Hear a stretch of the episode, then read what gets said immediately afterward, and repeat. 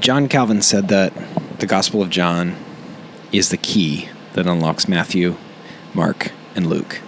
Significantly more theological gospel and with all sorts of things that, um, for a variety of reasons, uh, Matthew, Mark, and Luke did not include.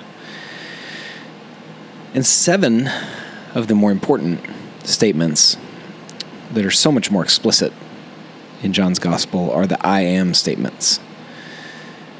Jesus makes these in the synoptic gospels, Matthew, Mark, and Luke, but um, John expands and helps us understand better what he's getting at when he claims his divinity or explains, depending on that begins the second we receive him by faith. The door leading us to abundant life. It says he's the vine. This is an image in the Old Testament for the nation of Israel. And now he's saying that Jew and Gentile who put their faith in him are part of the family of God. He says he is the way, the truth, and the life. And those are, while those are three different things, they're in one statement in John chapter 14. And boy, that's a big, bold statement. 2023, people don't like exclusive truth claims as much as we used to.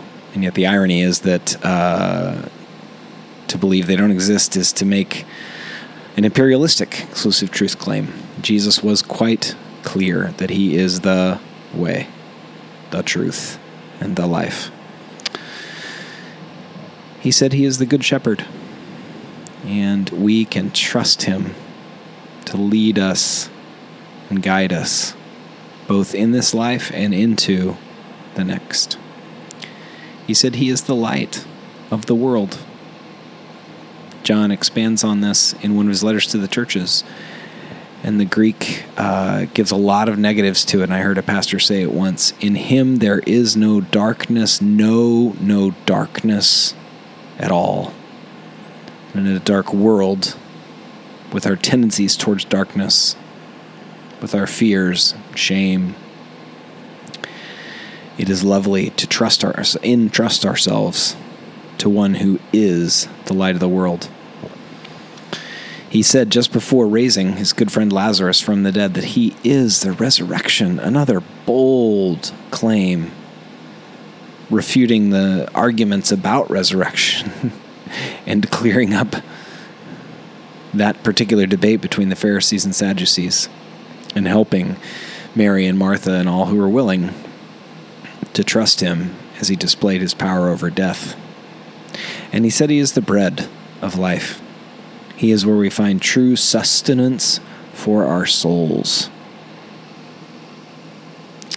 He is the door. He is the vine. He is the way, the truth, and the life. He is the Good Shepherd. He is the light of the world. He is the resurrection. He is the bread of life.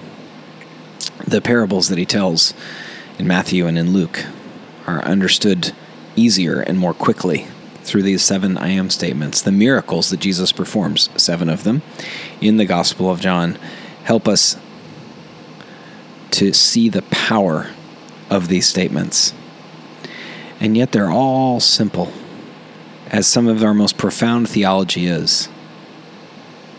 They remind us Jesus frees us from our old ways, from the world, from the curse and sin and death, into by being the door.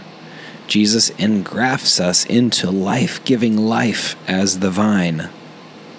He guides us, settles our minds and our decisions as the way, the truth, and the life we can trust him as one who needs to be led.